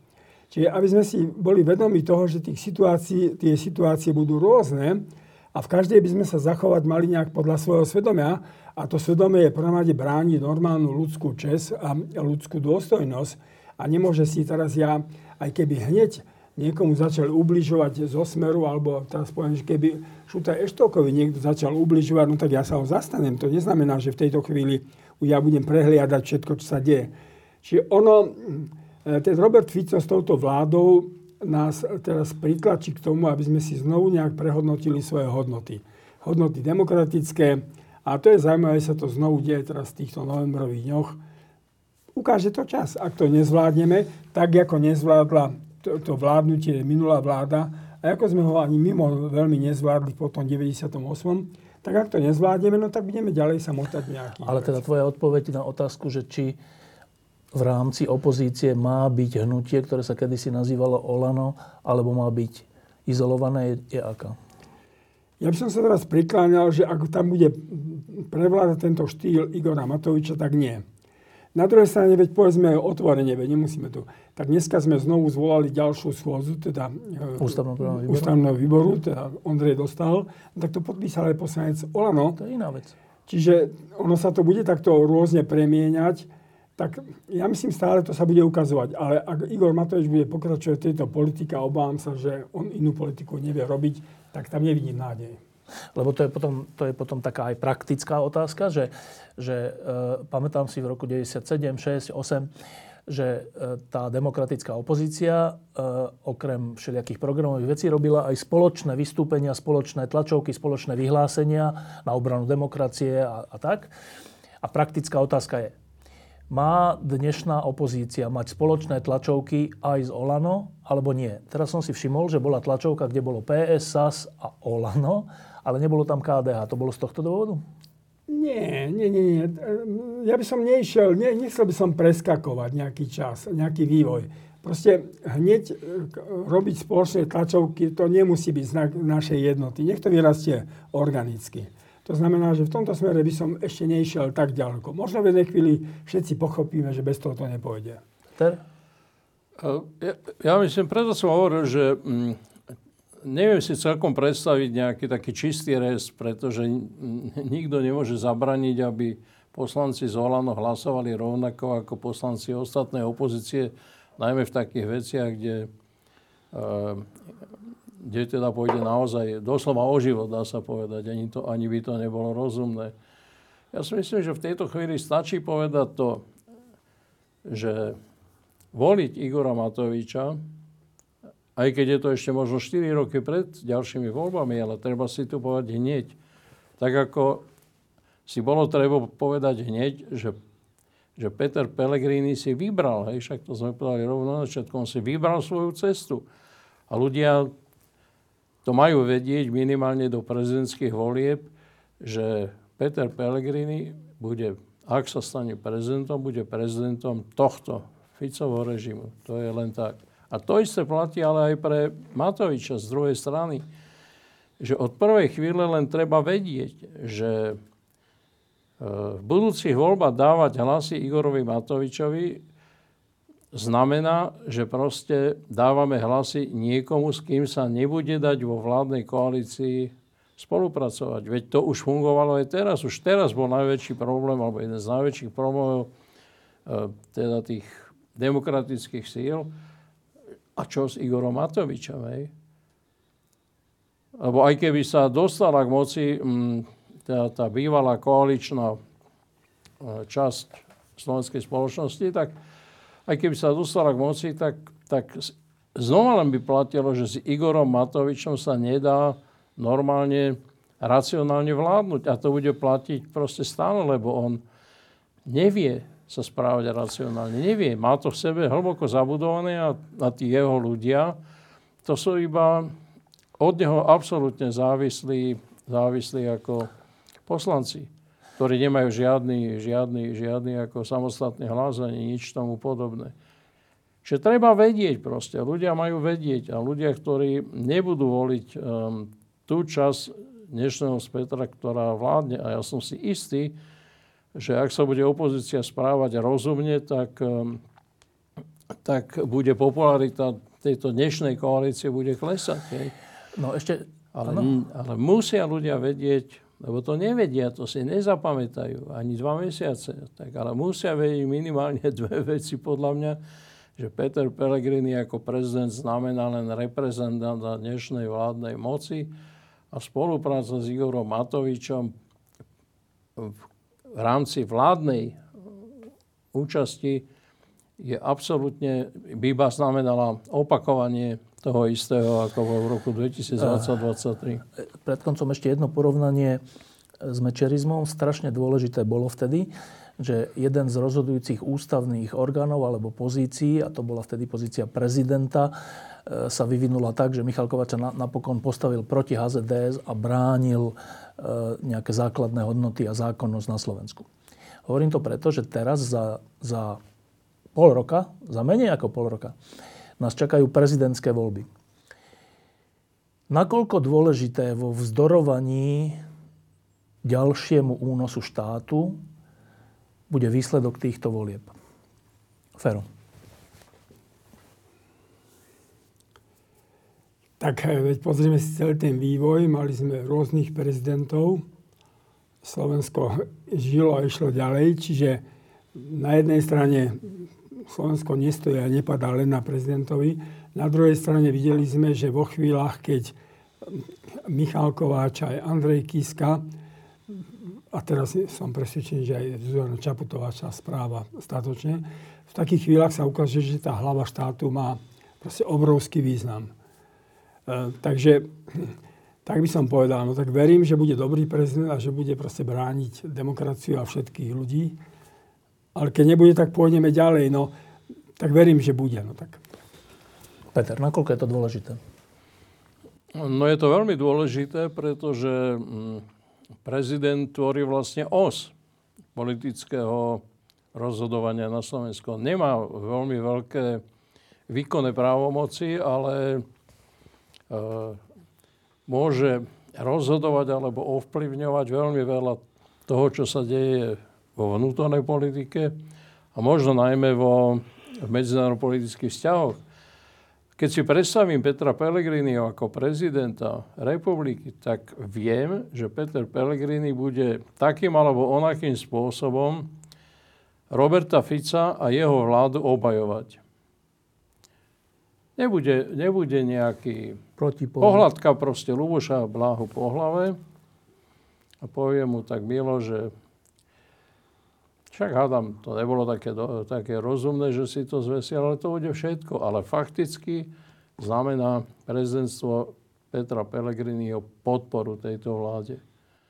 Ja sa len obávam toho, čiže áno, myslím si, že tá, že tá rola prezidenta bude, e, bude v tomto ohľade veľmi silná a myslím si najmä to, že proste bolo by na čase, keby nám povedal ten budúci prezidentský kandidát, že je pripravený byť prezidentom v prípade potreby a v prípade, že bude mať e, na to dostatočnú podporu aj dve volebné obdobia. Nehovorím to úplne ako náhodou, lebo limity e, vlády aj e, prezidenta Kisku, aj prezidentky e, Čaputovej spočívali v tom, že boli prezident, prezidentami na jedno obdobie. Niekedy je aj veľmi dôležité byť prezidentom na, na dve obdobia. Ale to hovorím len teda, už nie do minulosti, lebo tak sa tá situácia vyvinula, ale hovorím to do budúcnosti, že by som očakával od toho prezidentského kandidáta, že toto povie a že to povie ako verejne a, do, a, a dopredu. To je jedna vec. A druhá vec, mám obavu, že tak ako to na Slovensku chodí, my si to tu tak pekne povieme, ale na druhej strane už teraz vidím, ako sa do prvého kola chystá kandidovať kde kto. Hoci možno, že práve v prvom kole, že možno, že v tomto prípade možno práve to prvé kolo bude, bude najdôležitejšie, lebo sa môže stať, že, že keď sa príliš rozdelia tie hlasy tých slušných prezidentských kandidátov, keď sa rozdelia, no tak to vyplaví do druhého kola dvoch kandidátov, ktorí budú viac spojení s dnešnou mocou ako, ako kdokoľvek iný. To je, to je moja, moja obava. Teda menovite myslím na Roberta Mistrika. Poznám dvoch nešťastných ľudí. Jeden sa volá Robert Mistrik a druhý sa volá Ivan Šimko. To sú ľudia, ktorí sú určite demokratmi, ale nemajú schopnosť, chýba im niečo, čo by som nazval nejakou súdnou úvahou o svojich možnostiach, svojich schopnostiach a o tom, že proste čo majú urobiť a neurobiť. Hej. To, je, to je moja obava. Ja, keby som bol teda minimálne Robertom Istrikom, tak by som vedome do tejto kampane nešiel. Lebo on tým odoberá a môže odobrať toľko hlasov uh, Igorovi Korčokovi, že... Ivanovi? Ivanovi Korčokovi, pardon. Ivanovi Korčokovi, že to môže chýbať potom práve Ivanovi Korčokovi, ktorý má väčšie šance jednoducho. Môže mu to chýbať pri postupe do druhého kola. O, o 7 dní je 17. november 2023. Je to 34 rokov od chvíle, ktorá bola v mnohom hviezdnou chvíľou Československa a v tomto zmysle aj Slovenska. E, tak 34 rokov od tejto chvíle sa rozprávame o súčasnom Slovensku tak, ako sme sa teraz hodinu rozprávali. E, tak keď teraz poviem, že pred 34 rokmi sme zažili hviezdnu chvíľu tejto krajiny. Čo vás pri tom napadá, Fero?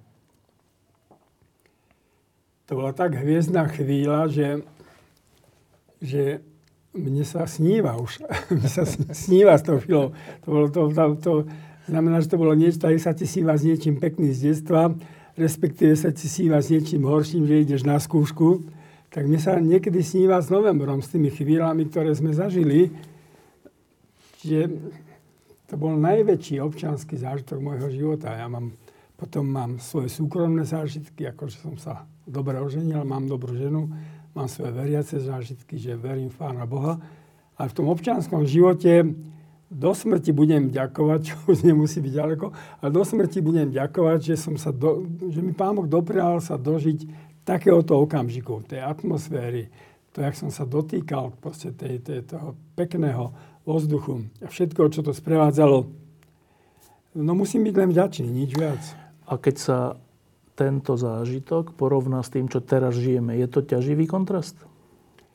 Je to depresívne, že stále sa vraciame kde si naspäť, ale zase tá skúsenosť tých 34 rokov, my sme pri tom tak trošku boli, pri tom vývoje, ukazuje, že není všetkým dňom koniec. To znamená, že ja si osobne myslím, že táto vládna koalícia začala tak zle, keď hovorím o tom prvom gombíku západom na kabáte, s takou vulgárnosťou, ktorú predstavoval proste ten eh, Igor, ten Luboš Blahaj na tom mítingu v Nitre, s týmito, týmito zákonmi, ktorými idú. Oni začali tak zhurta, tak zle, že to nemôže dopadnúť dobre môže to chvíľu trvať, ale nemôžu dopadnúť dobre, lebo tá ich logika ich bude viesť stále k viac a viac uchopovať moc a nakoniec, proste, nakoniec narazia, tak ako narazili všetci na Slovensku. Peter. Tak november 1989 bol podľa mňa teda, a myslím si, že v to, nie, nie sme sami, bol e, bola udalosť, slovenská, slovenská udalosť storočia. Hej, to je udalosť, ako v 20. storočí na Slovensku nebola. Nebol ňou ani vznik Československej republiky, ktorý bol veľmi dôležitý pre Slovensko. Nebolo takou významnou udalosťou podľa mňa ani Slovenské národné povstanie, hoci bolo veľmi významné. Ale tou udalosťou 20. storočia, ktorá dodnes je živá a má svoju platnosť, bol práve november 89. Na to by som nerád zabúdal, pretože sa na to zvykne ako dosť zabúdať. To je prvá, moja prvá poznámka. A druhá poznámka, nemá zmysel sa e, vrácať s nejakým takým spomienkovým, spomien, nostalgickým alebo spomienkovým optimizmom na november 89. Myslím si, že nemá ani veľký zmysel v 30. pri 34. výročí nejako vykrikovať. Myslím si, e, to, čo hovoril Fero Mikloško, že toto je chvíľa pre reflexiu. Reflexia to znamená ale nejaký proces seba uvedomenia, aby sme si uvedomili, v akej sme situácie, čo treba robiť, čo môžeme robiť, aby sme ne, ne, sa ne, ne, neutiekali k ilúziám, lebo aj to vidíme. Uh, tak takto by som si ja predstavoval ako november 2023 ako vec seba reflexie. A myslím si, že tomu novembru 89 najviac pomôžeme vtedy, keď sa budeme upínať k budúcnosti, keď si budeme klať otázku, že čo potrebuje Slovensko v najbližšej budúcnosti, lebo to budú kľúčové veci. To nie je, to, to, ten november 89 to nie je vybavená vec, to teraz začína sa o tom rozhodovať vo svete, o tom, aký bude svet. Je to také paradoxné možno, že je to 34 rokov, ale takto proste vychádza, že dnes sa rozhoduje o tom, ako bude svet usporiadaný, aké budú tie segmenty toho sveta, čo to bude slobodný svet, čo bude neslobodný svet, ako sa slobodný svet môže správať proste voči svojej slobode a ako sa môže správať e, aj voči tomu neslobodnému svetu. A ja som si istý, že euroatlantická civilizácia to prežije a že e, zatiaľ nie je síce pripravená pre vstup do, toho, do tých ďalších 10-20 rokoch, ale bude preto pripravená. Ale nie som si už tak celkom istý, že bude na to pripravená slovenská spoločnosť. A to je podľa mňa úplne základná otázka, že či, tá, či slovenská spoločnosť, tak ako sme boli schopní, aby sme neboli uh, nejaký exkluzívny Mm, obyvateľia slovenského sveta pred rokom 89. Boli sme viac menej niekde na okraji alebo až za okrajom, ako v prípade disentu, ale e, vedeli sme, hej, a to je nejaká skúsenosť, vedeli sme sa proste zísť v tom novembri 89 a vedeli sme urobiť to, čo bolo vtedy treba urobiť, teda tú veľkú zmenu. A otázka je teda, či budeme, to je podľa mňa najväčšia otázka novembra 89 dnes, či budeme vedieť urobiť tú zmenu veľkú, alebo, alebo skôr už naši, uh, naši, naši nástupcovia, či budeme, ale aj my. Ja si nerad kladiem tú otázku, že či my môžeme ešte niečo urobiť. Každý môže urobiť um, aspoň to, čo ešte vládze urobiť a vie urobiť. Ale pokladám za kľúčovú otázku Slovenska, či budeme schopní mm, sa správať tak, ako sme sa správali v roku 89, to znamená tak, aby sme boli schopní tú veľkú zmenu, do ktorej sa svet rúti, lebo on sa rúti. Však sa pozrieme na Ukrajinu, pozrieme sa na Afriku, pozrieme sa na, ja neviem, momentálne na Gazu a neviem na čo všetko. Tak či budeme schopní to proste nie len reflektovať, ale aj, ale aj do tej budúcnosti vstúpiť a nevstúpiť pod koňom, ale na koni. Uh, predseda vlády povedal takúto vec, ktorej sa mnohí veľmi zlakli. Že my prichádzame do vlády a do koalície skúsení, ale už aj poučení. A Čoho? že sú už poučení, nielen skúsení, ale že sú poučení. A viacerí ľudia si to interpretujú tak, že to znamená, že teraz tú moc uchopia tak, že už to bude strašne na dlho. Uh, môže sa im to podariť? Už ak hovoria, že sú poučení, tak by sa mal predstav vlády poučiť z roku 2018. Že padol. Z večera na ráno. Čiže otázka, že ktorú, ktoré čo, poučenie, ktoré poučenie si zoberiem ale takže to necháme na ňo a uvidíme. E, ja myslím, že poučenie Roberta Fica je veľmi jednoduché. Robert Fico chcel už byť všeličím. Bol mladým bolševikom, potom chcel byť e, človekom, ktorý, bol, ktorý si nevšimol november, potom bojoval proti, proti všetkým ponovembrovým, proti no, ako ponovembrovým vládam, potom chcel patriť do jadra Európskej únie. A teraz si myslí, že to poučenie je, že mm, sa musí správať tak, aby tu ešte raz zmenil celú architektúru tejto spoločnosti a tohto štátu, čo znamená, že z neho chce urobiť evidentne autokratický, totalitný štát podľa vzoru Putina, podľa vzoru Orbána a podobných autokratov. A, a, a to bude momentálne rozhodujúca, rozhodujúca vec pre slovenskú spoločnosť, či tomu bude vedieť odolať a či bude vedieť um, sa vrátiť z toho protismeru, v ktorom teraz momentálne sme, teda z protismeru voči slobodnému vývinu tohto sveta, či sa budeme vedieť e, vrátiť naspäť. My sme, momentálne sme ako ten Malačan, ktorý ide v protismere po diálnici a hrozne sa čuduje, že tam ide sám a že všetci ostatní idú v protismere. V protismere a hovorí. A prečo idú všetci v protismere, keď ja idem v smere? Tak smer ide teraz v protismere. Toto boli ľudia novembra, ale aj ľudia dneška, František Mikloško a Peter Zajac. Ďakujem, že ste prišli. Kde budete 17. novembra? Ja budem v Prahe. Ja sa tradične zúčastňujem pražských udalostí. Teraz 16. budeme mať veľkú diskusiu, teda veľkú diskusiu zastúpení. Bude tam biskup Malý, bude tam Michal Koca, bude tam Michal Horáček a ja. Budeme hovoriť o 17. novembri a o celom tom vývoji pre Slovákov žijúcich v Prahe. Čiže to je pekná udalosť. Potom cez deň budeme s manželkou chodiť po meste, lebo je to vždy veľký zážitok, keď vidíš, ako na tej národnej číde proste tí rodičia s tými deťmi tam stoja, napriek tomu, že je zima alebo prší a chcú tú sviečku zapaliť a večer pohľad na to, na to more sviečok je strašne dojímavý, strašne silný. Žiaľ, takto my neprežívame november 89, dobre. Ale večer potom zase v Národnom divadle budeme s manželkou na odozdávaní tých tradičných cien pamäti národa, čo robí mladý Kroupa, a respektíve Kroupovci. A to je vždy veľmi silný zážitok, ktorý nesie aj tú pamäť, aj proste tú silu dneska. Peter? Ja budem v Bratislave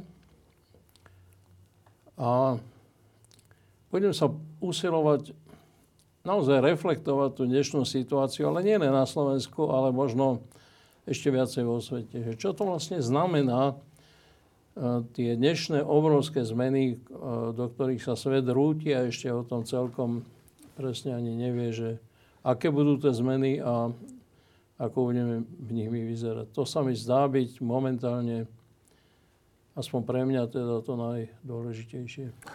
Ďakujem, že ste prišli a teraz vás pozývam na neskorý obed. Mal by som sa tváriť, že to nepríjmam, ale... Diskusie pod lampou existujú iba vďaka vašej podpore. Ak považujete program pod lampou za zmysluplný, pomôže nám už 1 euro za diskusiu. Vopred vám veľmi